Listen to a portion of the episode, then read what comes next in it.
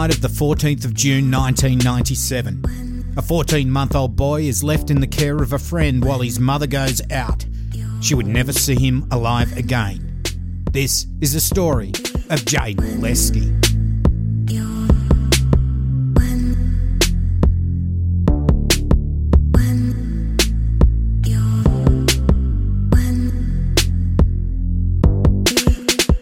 I'm your host Cambo. Grab a beer and pull up a deck chair.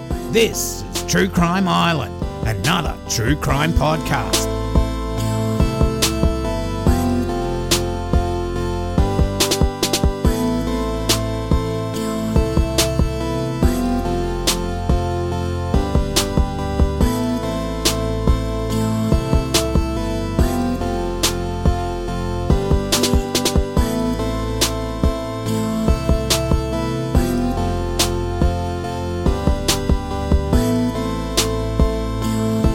Hi, Islanders. Well, I'm back in Sydney after the last couple of weeks off.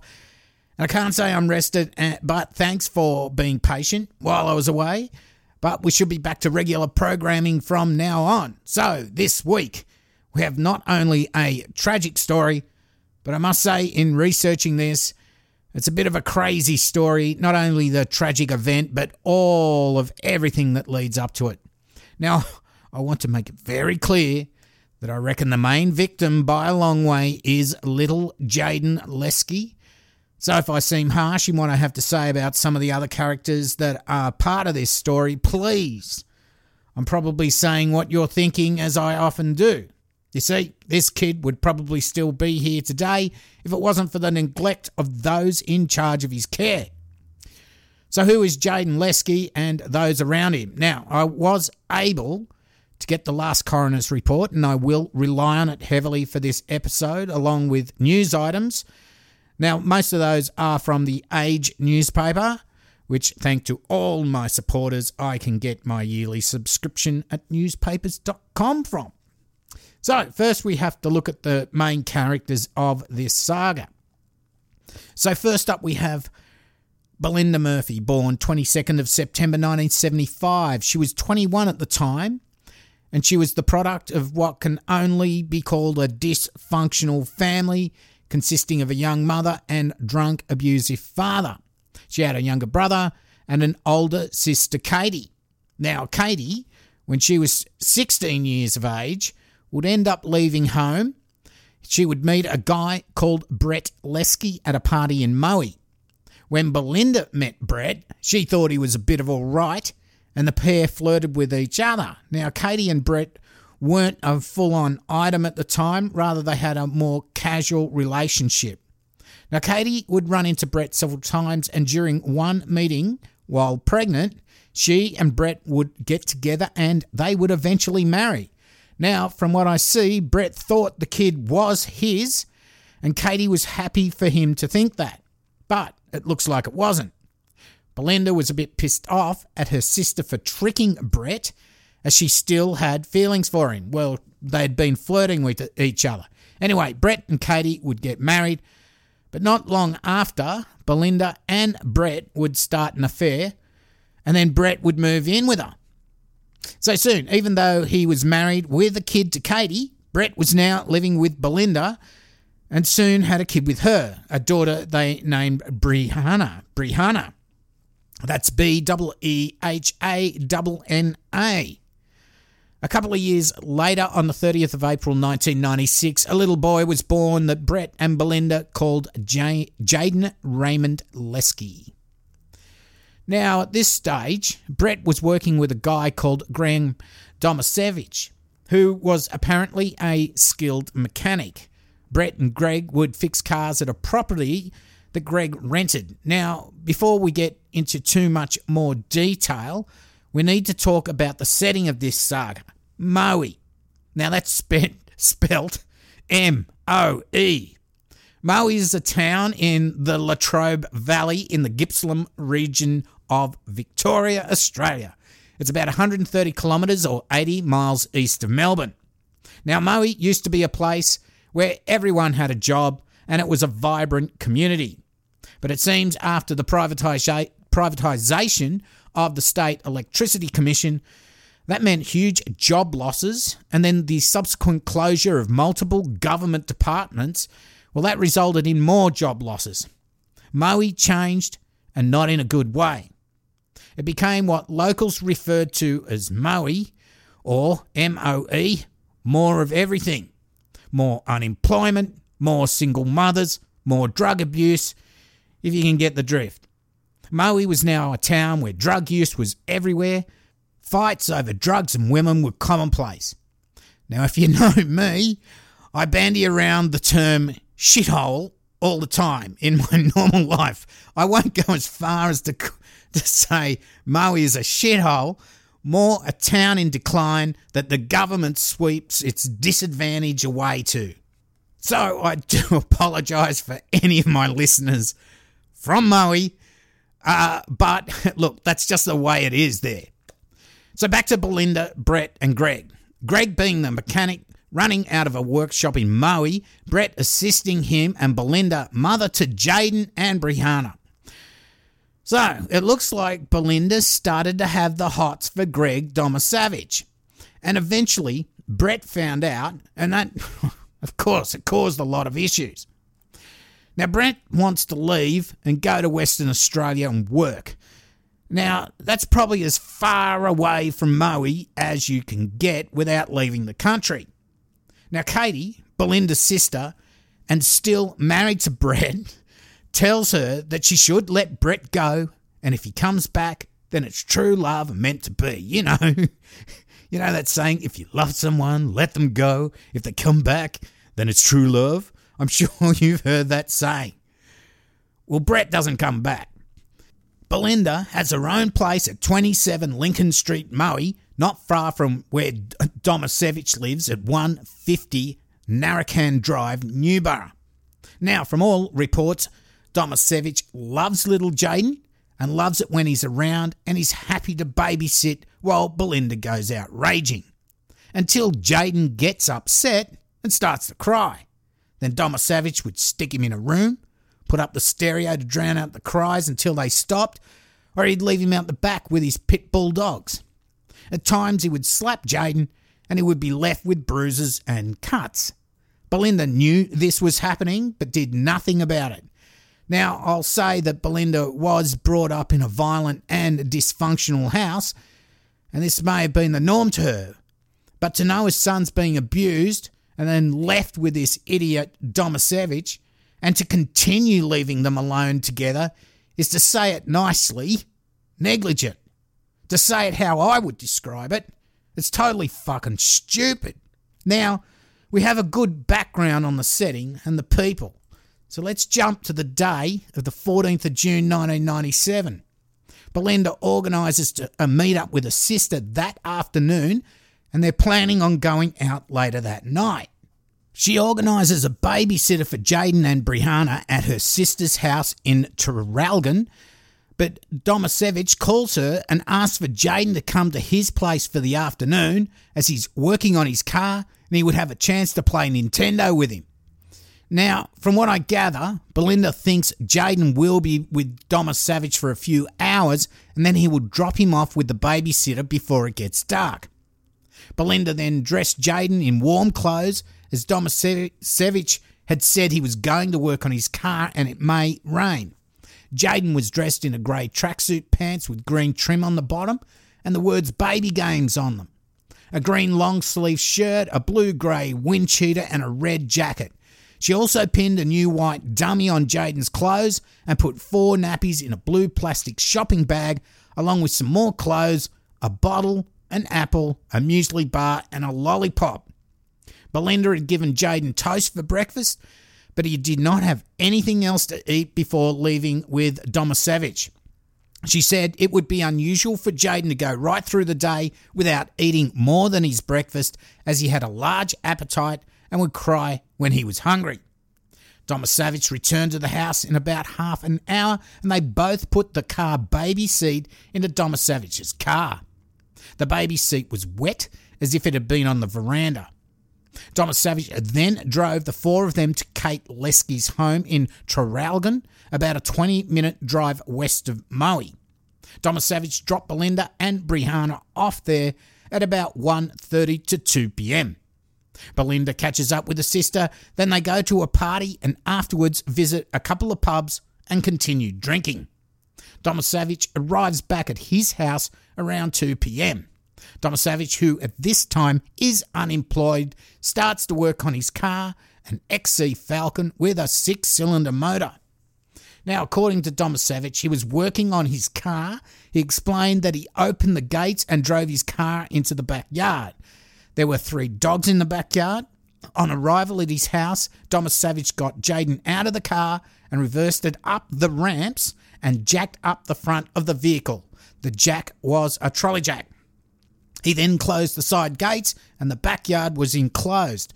Domaszewicz stated that he worked on the car during the afternoon and apparently he was welding the exhaust to stop the tailpipe hitting against the bumper bar. He was also fixing the heater cable and spraying some of the front of the car. He also said that the car had fallen on him once. Now, for safety reasons, yes, it's good for the car to be on ramps to work under it, but then if you jack up the front of the car with a trolley jack, you need to support it with jack stands to make it safe. A trolley jack is not safe. As Thomas Savage says, it did fall onto him that day. This will be important later on. According to Thomas Savage, Jaidyn spent most of his time with the dogs and was able to go in and out of the house as the back door was partly held open by an extension lead. It rained during the afternoon, but Jaidyn was not in the rain much as he stood in the garage door. Apparently, he got wet, but not that wet. Thomas Savage stated that it was dark when he finished working on the car. The light to the porch was on at the back, but there were no lights in the garage. He positioned his car in front of the gates when he had finished working on it and then went inside. This was approximately 6 pm. Apart from some chips, Domaszewicz said that Jaidyn had not eaten during the afternoon, although he said he had his bottle, which had cordial or Coke in it. Now, there is a phone conversation between Domaszewicz and a Mr. Farr, which occurred at around 2 pm that day. Now, this must have been close to when Domaszewicz got home with Jaidyn after dropping Belinda and Brianna off at Katie's house. Apparently, Farr called up in regards to rumours he heard about death threats from Domaszewicz. This call supposedly lasted for about an hour, so let's say it's finished about 3 pm. Now, the phone call ended abruptly, abruptly when savage said he had to go as someone had just turned up. Now, in the afternoon, Domaszewicz calls Katie's house and speaks to Belinda. He tells her about the call with Farr and also tells her he was working on his car. He said Jaidyn had fallen over and he had cleaned him up. He didn't say anything about the fact that Jaidyn had been bleeding. As it was raining, Belinda asked if Jaidyn needed more clothes. His response to the effect that it didn't matter because he was going to have a shower or give Jaidyn a shower and then bring him back to Katie Leskie's. During this call, Belinda said she heard Jaidyn's voice on the phone. He could say three words mom, dad, and dog. She thinks she, he said dog, but later she would not be sure she heard anything or if it was the same day. Now, later she tried to call Domaszewicz around 15 to 20 times, but he didn't answer. Now, we're calling landline here, here not mobile phones. Okay, so Belinda is told Jaidyn has hurt himself, and fair enough from what she's been told, it was only minor and not serious enough to race home. Maybe. Anyway, there were a number of telephone calls between Belinda and Domaszewicz. These occurred after she went to Ryan's hotel with her sister and her sister's boyfriend. Belinda said that she first went with the group to a party in Traralgon at about 8 pm. They stayed there until about 11 pm, then they went to Ryan's hotel. After arriving at Ryan's hotel, Belinda telephoned Domaszewicz from a payphone. She said that she was trying to find out where Jaidyn was and that during this call, she could hear Nintendo in the background. It was during this call that Domaszewicz told her shit's happened. Jaidyn had burnt himself on his bottom and he'd taken, taken him to Moe Casualty where they'd put cream on him. Savage also said they did not do it well enough, so he took Jaidyn somewhere else. Okay, now, now is the time to stop drinking and get your ass back home to be with Jaidyn. Yes, well, no. She kept on drinking with her sister at the pub. Belinda said that while she was at Ryan's hotel, she drank Sub Zeros, two glasses of bourbon, and a can of Sambuca and Coke. Later that evening, she was refused any further drinks at the hotel, although Belinda did not consider that she was that drunk. As we all do. Now, Belinda telephoned Savage again. During this conversation, he told her that Jaidyn was not burnt, but had a red mark that you get if you stood too close to the heater. Savage said Jaidyn was a bit red on the right cheek of his backside near the kidneys, but he was not burnt. So his story is already changing. Now, by 1.55 a.m., the early morning of Sunday now this is, Savage leaves his house alone without any without Jaidyn to pick Belinda from the Ryan Hotel at Traralgon. At this time, his house is being watched by acquaintances of his. When he leaves, these people grab rocks from the nearby railway, hurl them through his window, and throw a pig's head on his lawn. Yeah, you can't make this shit up. Apparently, it's over a dispute of money, probably drug money, and just shows the fucking mentality of some of the residents of Moe. This act of stupidity will be so very important down the track for a couple of reasons, but I'll get to that later. So Domaszewicz picks up Belinda, and on the way back, he tells her Jaidyn is in hospital. Now, you would think a mother at this stage would be wanting to go straight to the hospital to see her son. But maybe because she's pissed and tired, or maybe because Domaszewicz is such a manipulating scumbag, she just goes back to his place. Now, on arrival, they see the front windows are smashed. They go inside, and Belinda just wants to crawl up near the heater and go to sleep, but then she gets a second coming and asks Domaszewicz to drive her back to her sister's place so that they can pick up Brianna. On the way out of the house, Belinda sees the pig's head on the lawn. Fuck, that would freak you out, wouldn't it? Anyway, he drives her back to Katie's and he arrives back home at around 3:30 a.m. At 5 5 a.m., Thomas Savage drives back over to Belinda and tells her that Jaidyn is missing and that he had lied about taking him to the hospital. They both go to report him missing at Moe Police Station at 5am. A huge search is mounted during the day and the media pick up on it fast. Searchers, including police and members of the public, look in rivers, bushland, and lakes. Nothing is found. Forensic examination at Domaszewicz Place will find bloodied tissues in the bin, about 600 in cash, wet and drying out under Domaszewicz's bed, and his wallet under the front seat of his car, soaked in water. Now, not only was Jaidyn gone, but so was his bag containing his nappies, apple, change of clothes, and all that stuff that Belinda had packed for him on the previous day. As you can imagine, both Belinda and Domaszewicz were interviewed by police. Domaszewicz's story seemed to keep changing but he told police he'd not gone out from the time Belinda dropped off Jaidyn to his house until he went to pick her up from the hotel in the early hours of the morning. It would be found that not only did Domaszewicz not answer the 15 to 20 calls Belinda tried to make to him, but others would report that he did not answer calls around the same time that afternoon and evening. Also, it was reported by some that drove past his place that his car was not there. Others reported that they saw him with his car out the front, hosing down the driveway, even though it was raining. All very strange indeed. In fact, there would also be a report of somebody seeing him near a lake. Now, that lake would be the one that would feature further in the story. Now, Brett Leskie, Jaidyn's father, was in Kalgoorlie at the time working and was able to rustle up enough money with the help from friends to fly back to Moe to help in the search of his child. That same day, Belinda and Domaszewicz take off to Melbourne unknown by anyone, and police start searching for him. Later, police are contacted by their lawyer, telling them he will be representing them, and they return to Moe two days later. Although people who see the couple in Melbourne tell of them frolicking, frolicking, hugging, and kissing on the street, hardly the actions of a distraught mother and the boyfriend who was last to see the child. Now, the police will find the Pig's Head gang and clear them of any involvement in the disappearance of Jaidyn Leskie. They could see that the shattered glass of Domaszewicz's windows was undisturbed, so no one had entered the house via the window. Also, there was no other evidence of forced entry into the building.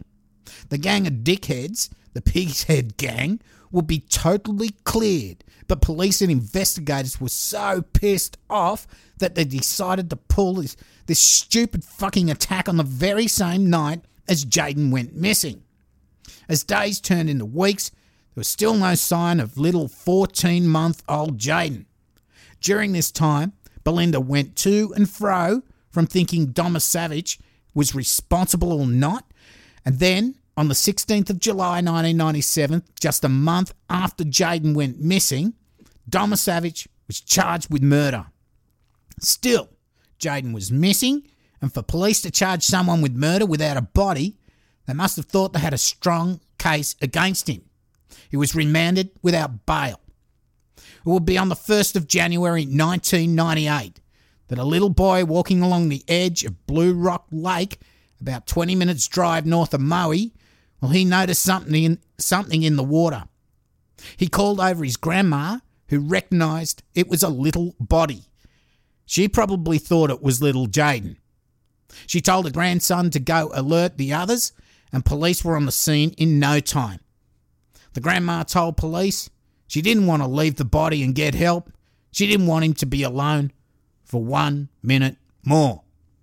It wouldn't take long before the remains were identified as Jaidyn Leskie, and further searches would find a sleeping bag. Inside that was a bag with nappies, an apple, and Jaidyn's clothes. All items his mother had packed for him that day. Also, a crowbar was found that had been used to keep everything from floating to the surface.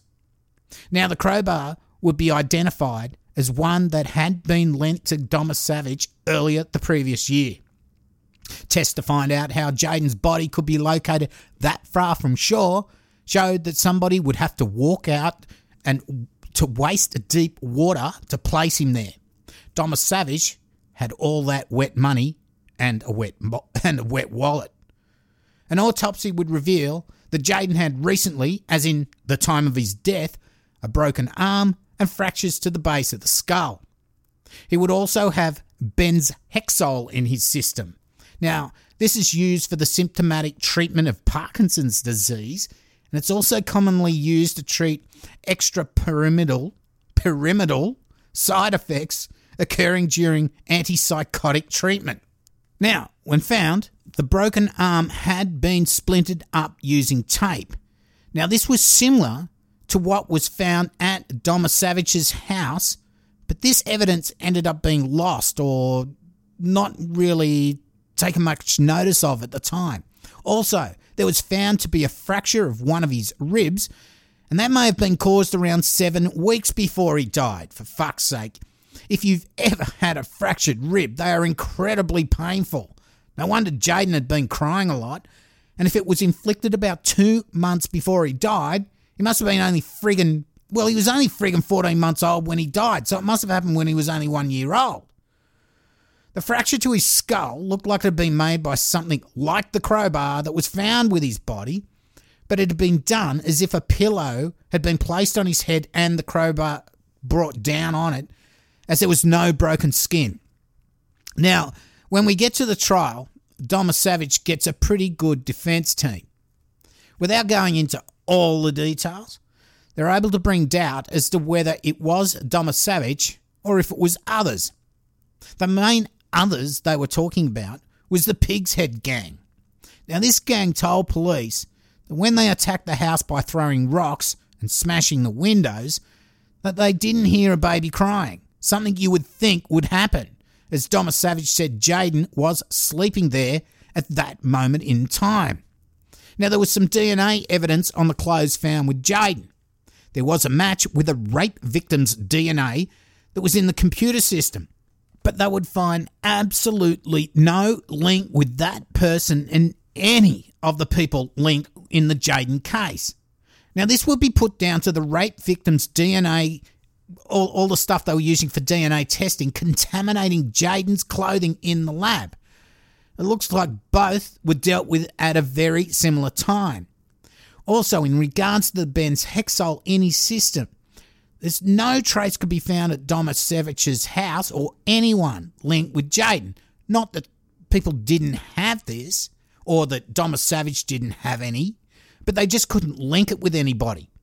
Now, the prosecution's evidence was mainly circumstantial, with the doubt brought in the case in regards to the pig's head attack and even the DNA fuck up. Domaszewicz would be found not guilty of the murder of Jaidyn Leskie. Now, the police are pissed off. The family are pissed off. Even the Pig's Head gang are pissed off and wish they'd never chosen that night to attack Domaszewicz. So Domaszewicz was now a free man, and Belinda and Brett would go on to demand an inquest into the death of their son. Eventually, the final inquest was held, and I'll read out a little bit.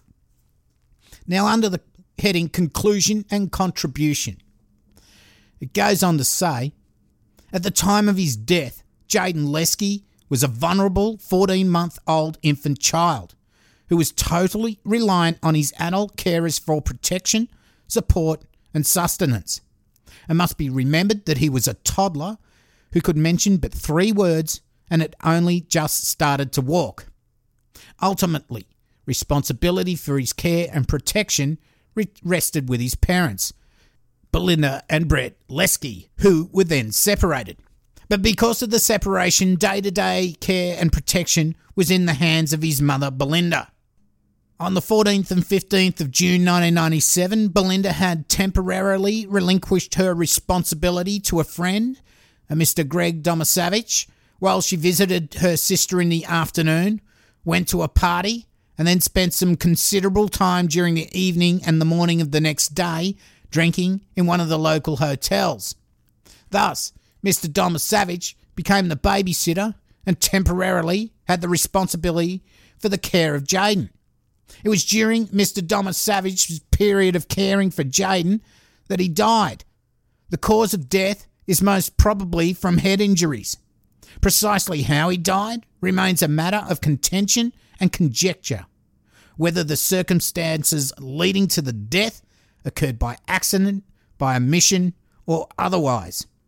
Precisely how he suffered the injuries to the arm also remains largely a matter of conjecture, other than the fact that it occurred shortly prior to death. However, as a helpless 14 month old infant requiring total support, care, and protection by an adult, ultimately it was Mr. Thomas Savage who failed to provide that adequate and very necessary level of protective supervision, care, and support to look after the infant. Otherwise, he would not have received the injuries from which he died.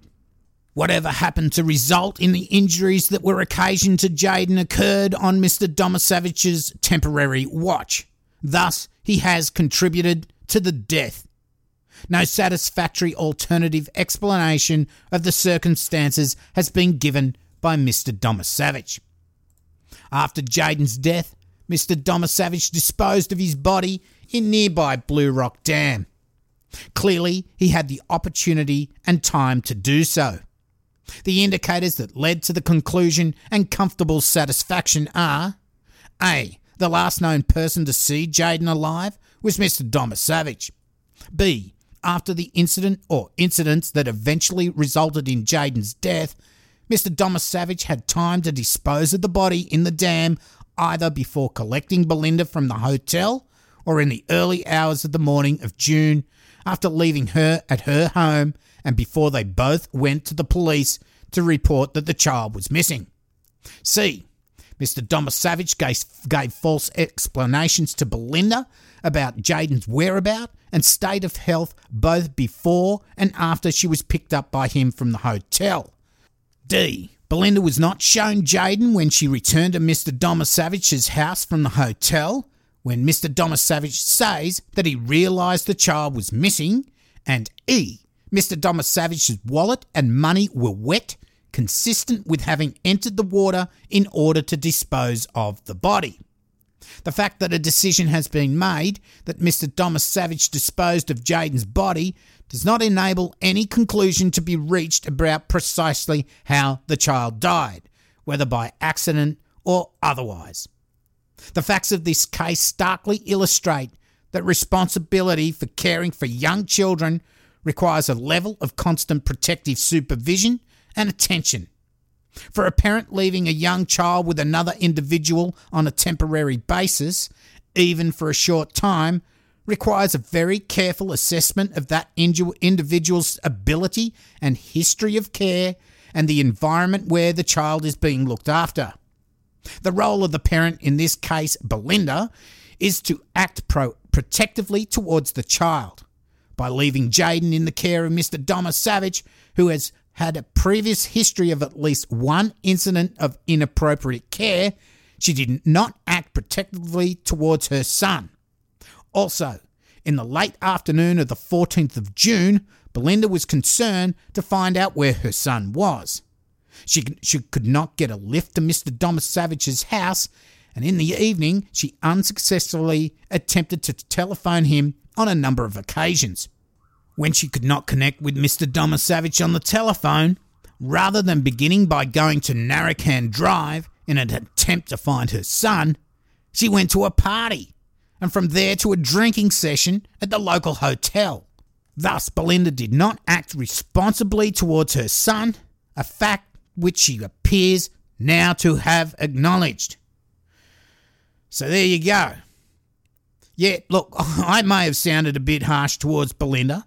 I wouldn't say I was victim blaming, but as I said, the real victim here is little Jaidyn Leskie. Belinda fucked up in a big way, and I'm sure she regrets it deeply now and wishes she could turn back time and do things differently. So, he was found not guilty by the court, but the eventual inquest was damning for Domaszewicz, basically calling him out as the one responsible for Jaidyn's death. Okay, so what do I think? I think Domaszewicz had jacked up the car, then gone inside to speak with that Mr. F- Mr. Farr for that hour between 2 p.m. and 3 p.m. During this time, Jaidyn probably walked it, well, didn't walk, but probably crawled outside, and in his curiosity, got under the car. At around 3 pm, when Domaszewicz suddenly had to hang up the phone, this was because he heard the car collapse, but maybe he also heard a muted scream from Jaidyn, who was now under the car. Domaszewicz then goes out to get Jaidyn, who at this time suffered the broken arm, and it may have passed out. You'd think if it was screaming, people would have heard it, but that wasn't the case. He tries to use a splint to fix it using tape, but then realizes he's in the shit. He gets a pillow, covers the boy's head, and whacks him with the crowbar to kill him. At some stage, he takes the body out to the dam, wades out to waist deep water, and leaves the body wrapped in the sleeping bag with the nappy, apples, clothes, and all that. Then goes back home where he tries to dry his money under the mattress and leaves his wallet under the front seat. Now, he probably kept it in his pocket when he was wading out. That's why it got so wet. Now, there would be plenty of jailhouse snitches who tell police that Domaszewicz confessed to them, but ultimately, all of these were just too unreliable. However, one recording was damning. Now, this was a recording of a discussion between Domaszewicz and uh, Stephen Vianeman. Now, this occurred on the 7th of April 2004. Now, this Vianeman character was a friend of Carl Williams and part of all the underbelly of Victoria, so to speak. So the Vianeman, and I've just cut a few bits out of this. The Vianeman says, What about when you tormented that kid? You dropped the car on it, mate. Now, Domaszewicz says, No, if, if mate, I, I'm telling you now, there's a big difference from that and fucking murder. That, that, for a start, that's accidental death. So, it looks like Domaszewicz is confessing that's how Jaidyn was killed. Now, they'd been talking about things, but when Veneman talks, tries to say, well, you killed a kid, he's saying, well, that's different. That was accidental. So he sort of can't help but say, well, it's different to murder. So, look, I don't really believe he murdered Jaidyn. I do believe it was an accident and he freaked out. He hid the body. Now, that, if anything, would be manslaughter at the most, or not even that. If it was an accident and he freaked out, he should just confess and get it all out in the open and take whatever punishment he has to get for his involvement, like throwing away a body or whatever. Now, the main issue with everyone thinking Domaszewicz being the culprit is that we have double jeopardy laws in Australia. So, unless there is compelling new evidence or a confession, he won't be retried. Now, last he was heard, he was living in a friendless hermit existence in Melbourne. So, if anyone knows him, tell him to do the right thing, go to police headquarters and confess probably be the only worthy thing he's done in his life, and it can finally bring an end to this sad, sad saga. So do it, Greg. So, what a that episode brought to you by everybody on the Facebook group who asked me to do it this week. Now we're out to the Patreon shout outs. Now, Hi to Anne McMahon, our latest Patreon supporter. Thank you so much. And Boom Fuckalunga Anne. Thank you all so much for your support, and thanks to all the present and past Patreon supporters of the island. It really does make a difference. As you know, True Crime Island is a totally listener supported podcast. Keep it ad free. As I know you don't like them, I don't like them at all. If you want to support the island financially for as little as a dollar a month, you too can become a Patreon. Go to patreon.com forward slash true crime island. Check out the levels and the rewards. Alternatively, you can do a one off donation, paypal.me forward slash true crime island. Also, you can support the island by getting hold of some merch such as t shirts, hoodies, beach towels, fantastic tote bags. Everyone knows my favourite is the Mug of Rage all available from truecrimeisland.threadless.com. Remember, don't buy the black mugs. I say it every week, but please don't do, do it. Now, the links to Threadless, if you don't want to type all that in, is at my website, truecrimeisland.com. I do have keychains, lapel pins, and stickers. Now, you need to contact me directly for those. That can be done by emailing me, cambo at truecrimeisland.com and that's also the best way to contact me personally for anything else, such as case requests or just to say boom fuckalunga. Now I'll contact you this week, Emma and Andy, because you want to get some merch off me, some stickers and stuff. Now, you don't have to spend money to support the island. You can also rate and review, tell your friends, family, and workmates about the island. And if they don't know how to tune in, show them. Podcast, true crime podcast, podcast for anything. It's great. It's a whole world of entertainment. Search for True Crime Island on Facebook and Twitter and Instagram and join the closed group on Facebook. I'm nearly running out of voice again. We almost get to the end of the show. Shout out to Curtis. Hi, Curtis in Melbourne. Boom fuckalunga, mate. So that's about it for tonight. Lots of love to Maggie James, and I'm your host, Cambo. You've been listening to True Crime Island, and as I always say, don't forget to delete your browser history. Good night. Boom fuckalunga.